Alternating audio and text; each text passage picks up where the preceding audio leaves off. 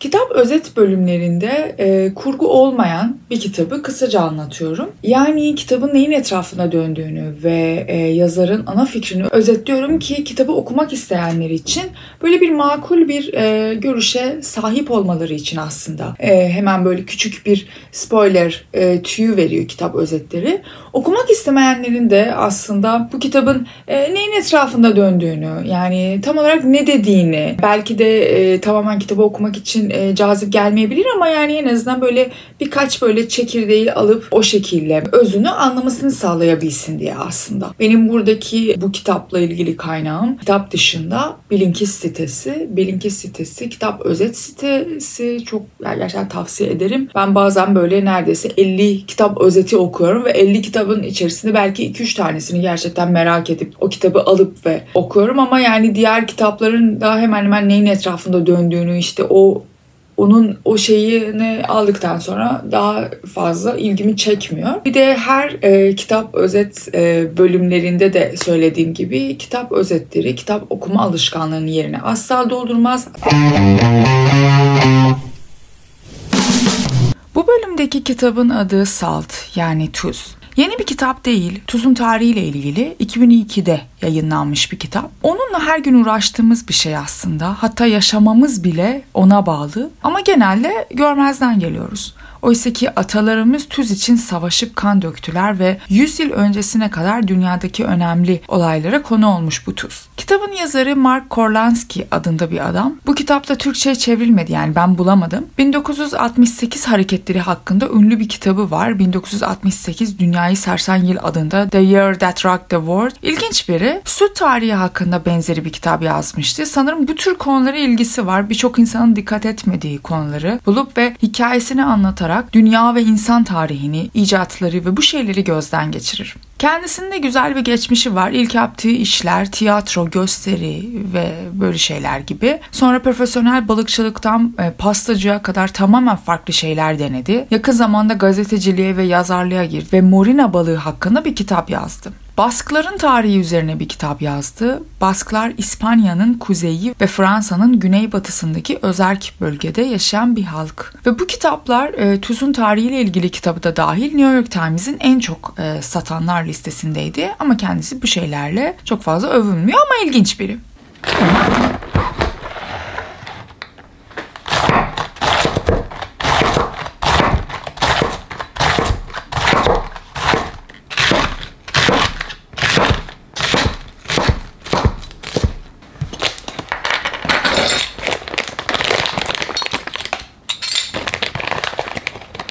Bize tuzun ne olduğunu söyleyerek başlıyor.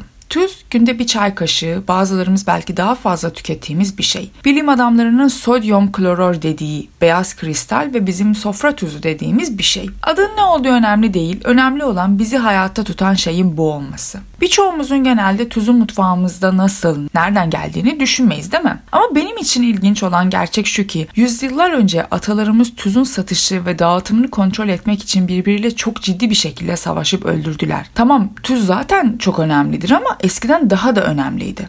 Kitabın geri kalanında da gördüğümüzde Venedik İmparatorluğu gibi imparatorlukların yükselişi tuza dayanıyordu. Hatta çağdaş zamanında bile önemli olaylarda rol oynamıştı. 20. yüzyıla kadar tuz vergisi huzursuzluklara ve siyasi ayaklamalara neden olmuştu. Daha sonra bahsedeceğimiz Hindistan'ın bağımsızlığı, Gandhi'nin İngiliz emirlerine rağmen Hindistan'ın kıyıklarında tuz kristalleri toplamaya başlamasıyla başarılı olması. Kısacası tuzun insanlık tarihini şekillendirmedeki rolü hem büyüleyici hem de inkar inkar edilemez ve çoğumuz için muhtemelen hiç bilmediğimiz bir şey, bir merak. Benim için en azından böyleydi. Bu yüzden e, size anlatmak için ilginç bir kitap olacağını düşünüyorum.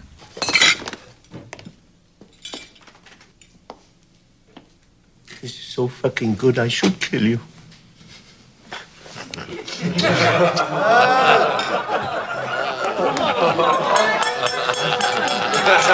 Şu an artık hemen hemen her masada tuz var. Batı'da en azından öyle. Batı dediğimde bir sonraki bölümlerde anlatacağım bazı kitaplardaki gibi Batı aslında medeniyetten bahsediyor. Mesela biz de yani İran'da Batı'da sayılırız. Kitapların tabiriyle tabii. Doğu dediklerinde Çin ve Japonya gibi ülkelerden bahsediyor. Batı medeniyeti Mezopotamya'dan başlayıp bu tarafa gelen bir medeniyettir ve buna Batı medeniyeti deniyorlar. Basit bir şey olan tuz yemeğe tat ve kokusu veren bir şey. Bu sofra tuzu aslında iki uçucu kimyasal elementten yapılmıştır. Birincisi sodyum adı verilen kendi başına kararlı olmayan ve suyla temas ettiğinde yanan beyaz gümüş bir metal. İkincisi suya eklendiğinde daha sonra tehlikeli bir aside dönüşen zehirli bir gaz üreten kloror. Bunlar birleşince sodyum kloror ortaya çıkar. Sofra tuzu dediğimiz sürdürülebilir bir gıda sağlığımız için hayati önem taşıyor. Mesela yeterince tuz alınmadığında baş ağrısı çekilebilir, kaslar zayıflayabilir ve hatta o kişi ölebilir. Sodyum kalbin çalışmasına, sinirlerin birbirlerine mesaj göndermesine ve hücrelerin yemek yemesine yardımcı olan bir şey. Yani hayatta kalmak için tuza ihtiyacımız var ve vücudumuz kendi kendine tuz üretemez. Sadece üretmemekle kalmaz, aynı zamanda gün içerisinde mesela terleyerek çok fazla tuz kaybedebiliriz.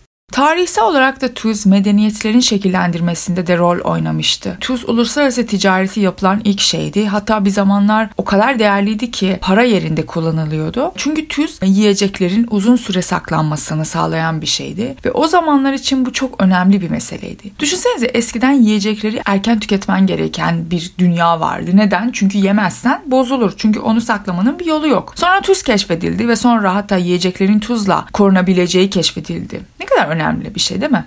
Bu tarihsel rolün yanı sıra kültürel bir rolü de vardı. Antik Mısır'da tüzün cinsel istek uyandırdığını düşünüyorlardı. O yüzden rahipler orada tüz yemezlerdi. Yahudilik ve İslam'da da kitabın dediği gibi tüz şeytani ve kötü ruhları kovmak için iyiydi ve genel olarak tüz bir nimettir, kutsaldır ve ona saygı duymalıyız. Japonların da tüz için benzer bir ritüelleri vardı. Mesela gösteri başlamadan önce sahneye tüz serpiyorlardı. Kısacası bunlar e, dünyanın farklı yerlerinde hala bazılarına sahip olan bir dizi önemli kültürel rol roldür ve hala dünyanın farklı yerlerinde bazı roller devam ediyor. Şimdi biraz tarihin içine girelim. Medeniyet tarihiyle eğer aşinaysak birçok yeniliğin ve icadın ilk olarak Çin'de gerçekleştiğini biliyoruz. Yani barut, matbaa, pusula ve tuz çıkarma gibi şeyler. Deniz suyunu kaynatarak tuzu ilk çıkaran Çinliler oldu. Uzun zaman sonra Romalılar bu yöntemi alıp Avrupa'ya yaymaya başladılar. Bir süreliğine tuz almanın yolu buydu. Daha sonra M.Ö. 222'de Çinliler ilk tuz kuyusunu kazmaya başladılar.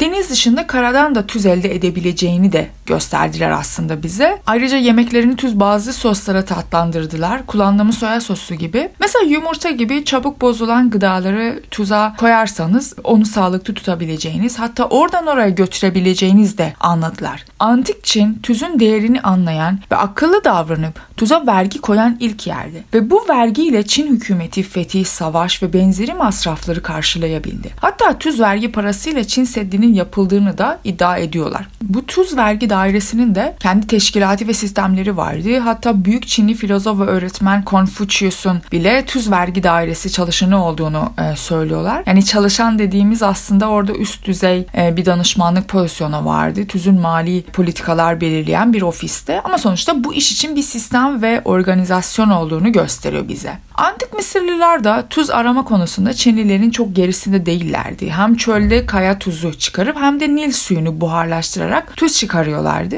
Her iki yöntem de Mısırlılar tarafından kullanılmıştı. Tuz için mutfak yenilikleri Mısırlılar tarafından içinde e, çok uygun. Yani aslında bunlar tuzun bazı yiyeceklerin bakterilerini öldürebileceğini ve nemlerini alabileceğini anlayanlardandı. Böylece bunlar balıkları, taze etleri ve sebzeleri sağlıklı bir şekilde aylarca tutabildiler. Sert ve yenmez bir şey olan taze zeytinlerin gerçekten de tuzlu suya atılırsa yumuşadığını ve lezzetli olacağını keşfeden de Mısırlılar olmuştu. Tuzun yiyecekleri çok iyi koruduğunu gördükten sonra aynı şeyi bir cesetle de yapabiliyoruzdu diyerek mumyalamayı bu şekilde başlamışlar. 19. yüzyılda Kahire gümruğu insanlar mumyalarını rahat bir şekilde şehre götürdüklerini görünce onlardan bir şekilde vergi almamız gerektiğini düşündüler ama onlardan nasıl vergi alacağını dair talimatları yoktu. Tuzlu balıklara olan aynı vergiyi burada da onlara uygulamak akıllarına geldi. Böylece insanlar mumya vergisini bir nevi yemeklerle aynı şekilde ödeyip Kahire'ye getirebildiler.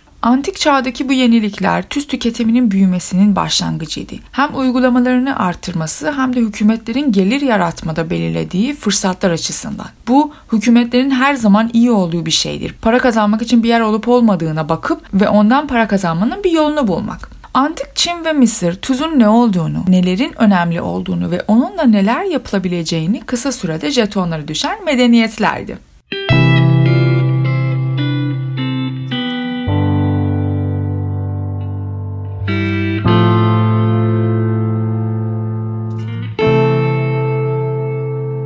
Bize tanıdık gelen ve belki de çok iyi bildiğimiz bir başka imparatorluk da Roma İmparatorluğu. Peki ya Selta?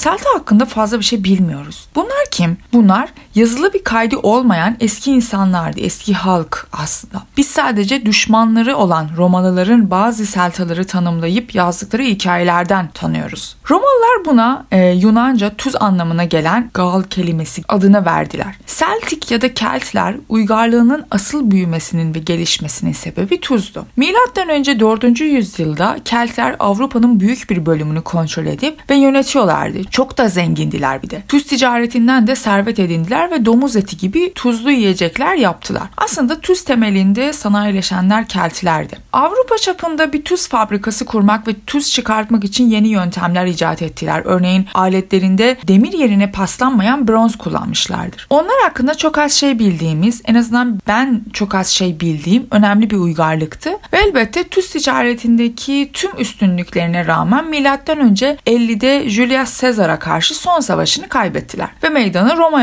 İmparatorluğu'na bıraktılar. Antik Roma'da tuz artık sadece ekonomik bir meta değildi, siyasi bir araçtı. Nasıl? Romalılar çok akıllıydılar. Mesela devlet ne zaman halkın desteğine ihtiyaç duysa tuzu sübvanse ederdi tuz ucuzlanırdı. İnsanlar mutlu ve imparatorluğun canına dua ediyorlar yani. Tuz o kadar orada önemliydi ki ordunun maaşlarını bile tuzdan veriyorlardı. Senato savaşı finanse etmek için tuzun piyasasını manipüle ederdi gibi. Akdeniz'de Kartacalılarla 80 yıllık bir Roma savaşı da vardı. Kartaca Akdeniz çevresinde İspanya, Fransa, Kuzey Afrika ve özellikle Tunus'ta Akdeniz'e uzanan yüzyıllarda çok önemli güçlerden biriydi. Merkezleri bugün Tunus'un olduğu yerdi ve tuzlu toprakları vardı. Ve Romalıların gözleri onların topraklarındaydı tabii ki de. Sonunda onları yenebildiler ve toprakları Romalıların eline geçti. Tuz daha sonra Roma İmparatorluğu çöktüğünde de etkisini devam ettirdi. Cenova gibi birlikte Venedik bir dünya gücü haline geldi ve Venedikliler servetlerinden dolayı siyasi güç elde etmeye başladılar. Venedik'e tuz ithal eden e, tüccarları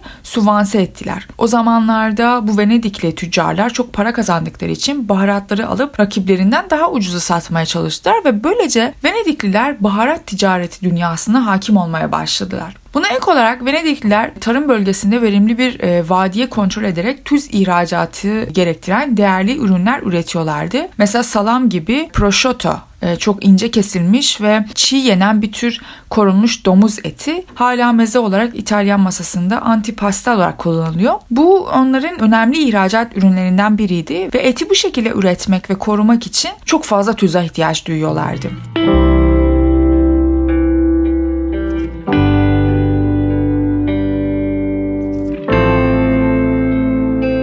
Venedik hükümeti gelip bu yerel üreticileri tüz satıp sonra onlardan raf ömrü yüksek yiyecekler alır ve karla satardı. Venedik'in bildiğimiz gibi gelişen ticaretleri vardı ve tabii ki iş dünyasındaki hakimiyetleri kalıcı olmadı. Hindistan gibi yeni bir dünyaya yeni ticaret yolları açıldığında Akdeniz artık ticaretin merkezi değildi ve Venedik yavaş yavaş şanslı yıldızını kaybetmeye başlıyordu. Ama hala tüz önemli rolünü koruyordu.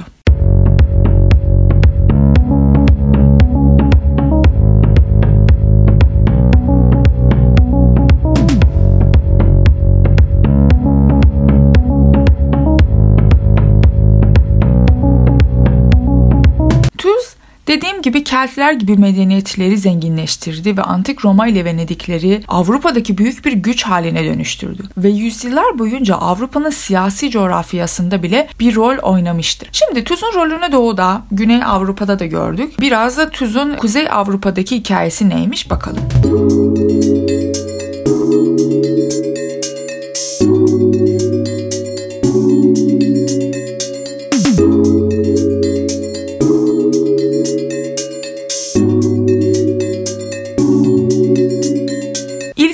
şu ki Kuzey Avrupa'daki tuza ulaşmadan önce yeni dünyaya yani Amerika kıtasına ulaşan ilk Avrupalının Christoph Kolomb olmadığını büyük ihtimalle Vikingler ya da Vikingler olduğunu bilmemiz gerekiyor. Vikingleri tanıyoruz artık. Onlar İskandinavlı cesur savaşçılar, korkusuz hem karada hem de denizcilikte çok iyiydiler. Onlar 8 ve 11. yüzyıllar arasında Avrupa'yı tamamen ele geçirmişlerdi. İzlanda ve Grönland'i onlar keşfettiler. Yüzme, kayak, paten, haki ve benzeri gibi İskandinavlı şeylerle ilgileniyorlardı. Günümüzdeki Danimarkalı ve Norveçlerin atalarıydılar. Neyse bu Vikinglerin Amerika'ya ilk gidenler olduğuna dair kanıtlar var. Nasıl yaptılar? Denizcilikte çok becerikli olduğunu söyledik. Fırtınaya dayanabilecek devasa tekneleri vardı ve onların başarılarının anahtarı neydi? Tuzla korunan balıklarının çok olması. Çünkü onları bu yolculukta tok tutuyordu. Sonra da herkese uzun yolculukların tüyolarını öğrettiler. Ee, Vikingler baskıları yakalamaya geldiğinde 9. yüzyılda Basklar gemi inşa sanatını işgalcilerinden öğrendiler ve denize nasıl ulaşılacağını ve uzun yolculuklara nasıl çıkacağını öğrendikten sonra Atlantik morinasını yakalamak için kuzeye, Kuzey Atlantik'in tepesine gittiler. Morina balığın yağı çok azdır ve başarısı ve popülerliği de budur aslında. Yağlı balıklar çabuk çürüdüğü için yağ oranı çok düşük olan morina kolayca kurutulabilir, tuzlanabilir ve bu şekilde muhafaza edilebilir. Bu yüzden uzun yolculuklara gitmek isteyen denizciler için harika bir yemekti. Ayrıca Vikingler 10. yüzyılda Doğu Kanada'daki bir ada olan Newfoundland'a ulaşıp e, daha önce kimsenin keşfetmediği morina balığı olduğunu gördüler. Yavaş yavaş orada balık tutmaya başlayıp Avrupa'nın geri kalanı da tuzla korunmuş morinanın tadına baktı. Hoşuna da gitti ve bir an piyasası garip bir şekilde büyüdü ve kar etmeye başladılar. Rekabet o kadar yükseldi ki tuzun fiyatı ve piyasası tekrar arttı. Vikingler Fransa'da bir havuzun e, suyunu kolayca buharlaştıracak kadar güneşli olan her yerde tuz fabrikaları kurup tuz üretmeye başladılar. Ayrıca Venediklilerden birkaç e, yapay havuzda daha yoğun tuzlu su yapmanın bir yolunu öğrenmişlerdi. Morina da artık dünyadaki tek tuzla korunan balık değildi. Ringa balığı da eklendi. Halk arasında popüler bir ürün haline gelmişti ve aslında balıkları tuzdan korunan işi tuz endüstrisinin dünyasını hem sarsıyor hem de ilerletiyor ve bir şekilde dünyayı etkiliyordu. Alman tüccarlar 1300 yılın civarında tuz ve ringa balığı ticaretine yasa çıkarmak için bir dernek kurdular. Bu forum daha sonra Kuzey Avrupa'daki ticaret yasalarını büyük ölçüde etkiledi ve çok önemli hale geldi. Bunun dışında İsveçliler de ringa balığı arıyorlardı ama İsveç'te güneş olmadığı için oradaki deniz suyundan tuz alamıyorlardı. İsveçler diğer tarafa tuz üretmek için Karayiplere gittiler. Tuz talebi arttıkça Avrupalılar yeni dünyayı daha fazla keşfetmeye yöneldiler. Yani Amerika kıtası. Tuz onları o tarafa yöneltti. Balık da temel gıda haline geldi ve herkes yeni bir dünyaya doğru yola çıktı. I like to be in America. Okay by me in America. Everything free in America. İlginç olan şu ki Basklar ve Vikingler çok erken başlayanlar olsa da en büyük etkiyi balık ve tuz ticaretine sahip olan onlar değildi. Büyük Britanya ve Fransa imparatorluklarıydı. Atlantik giderek dünyanın merkezi haline geldikçe bunlar büyüyüp gelişince en önemli güç haline dönüştüler. Orta çağda Avrupa tarihinin büyük ölçüde bu üç şey tuz, marina balığı ve ringa balığı tarafından şekillendirildiğini bilmek çoğumuza şaşırtıcı gelebilir. Bu iki balığın ticareti de yine de tuza bağlıydı ancak batıdaki tuzun tarihi bunlarla da sınırlı değil. Fransız devrimi ve Amerikan devrimi gibi önemli devrimlerde de tuzun katalitik bir varlığı vardı. Welcome to the real world. It sucks. You're gonna love it. Amerika'nın çay vergi hikayesi ve Amerikan devrimiyle bağlantısı hakkında çok şey duymuş olabiliriz. Ben de gelen başka bir bölümde 6 Bardakta Dünya Tarihi adlı bir kitapta anlatacağım. Nasıl çay vergilerinin sömürgecilik karşıtı protestoların oluşumunu ve Amerikan devrimi etkilediğini anlatacağım. Ancak tuzun rolü de büyük ve önemliydi. Nasıl?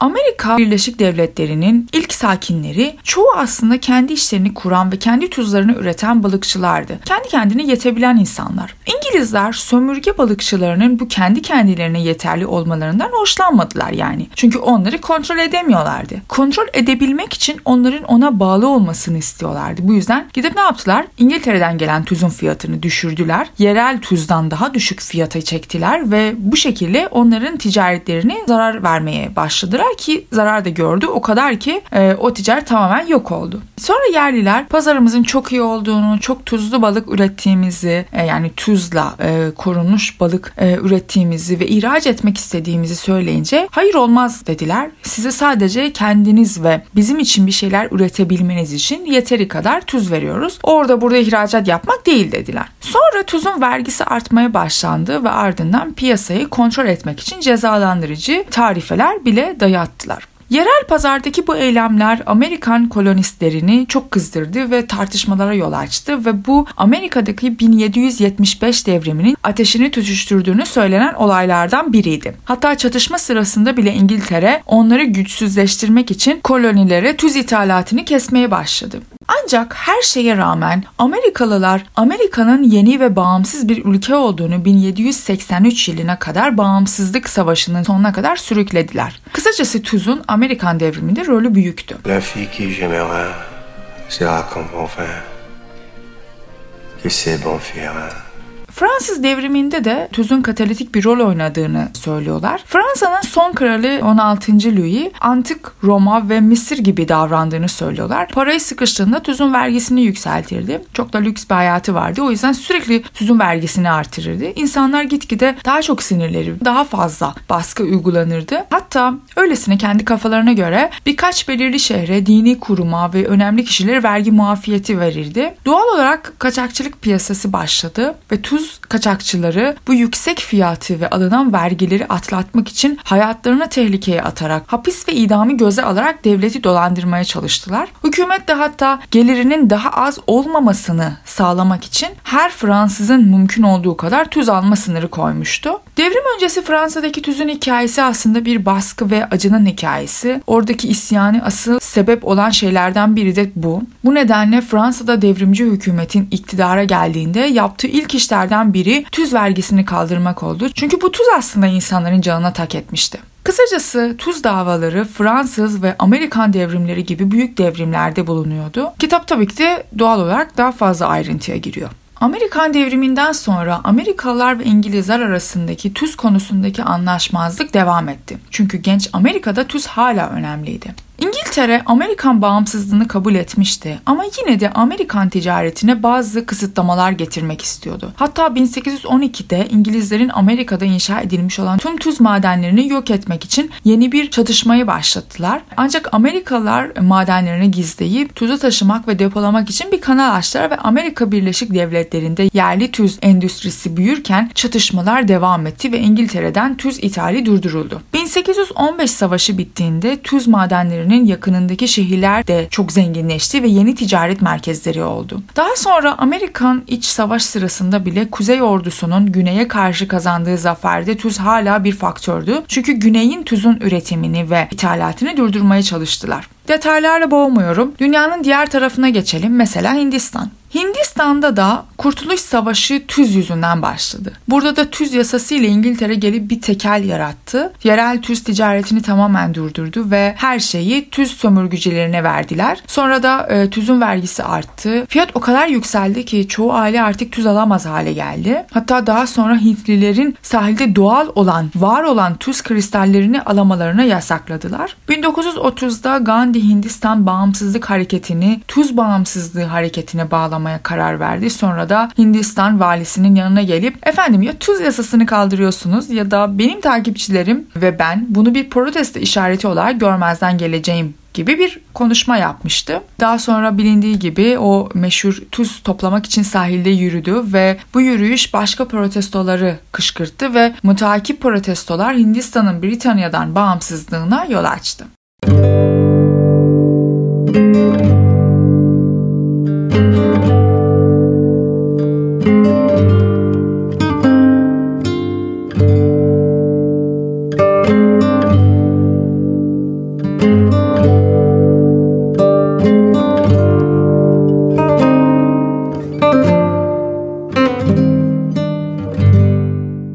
Kısacası tuz birçok tarihsel ve siyasi devrimin ve dönüşümün yakıtı olmuştur. Yani antik çağlardan 21. yüzyıla kadar. Ama bugün ne? Günümüzde tuzun rolü ne? Elbette ki bildiğimiz önemli bir şey daha da tuzun artık eski değerinin taşımadığı. Tuz şu an ucuz bir şey. Onu daha ucuza yapma süreci 200 yıl öncesine kadar bilinmiyordu ve kimse tuzun neyden yapıldığını bilmiyordu. 1800'den itibaren kimyagerler elektroliz yapmaya başladılar ve sıvıyı bir elektrik akımı aracılığıyla bir bileşene ayırmaya başardılar ve böylece tuzun neyden yapıldığını, özelliklerinin neler olduğunu anlamak. Yani kısacası tuzun oluşumunda neyin neye dönüştüğünü yavaş yavaş anlamaya başladılar. Tuz hakkındaki bilgiler arttıkça ekstraksiyon e, yöntemleri de arttı. Üretim de zirvedeydi. Jeoloji de gelişiyordu ve yavaş yavaş dünyanın hemen hemen her yerinde de tuz olduğunu fark ettiler. Tuzu oluşturan elementlerin bu keşfi ve anlaşılması ve üretim yöntemlerinin optimizasyonu böylece üretimin yavaş ve maliyetli eski yöntemlere bırakması ortadan kalktı ve tuz üretimi ucuzladı ve ucuz bir meta haline geldi ve yavaş yavaş tuz tarihsel önemini kaybetti. İlişkimizin şekli yani toplum ve tuz arasındaki ilişki bu nedenlerle yavaş yavaş değişti. Şimdi gelin tuzun üretildiği bölgelerde e, neler olduğuna bir göz atalım.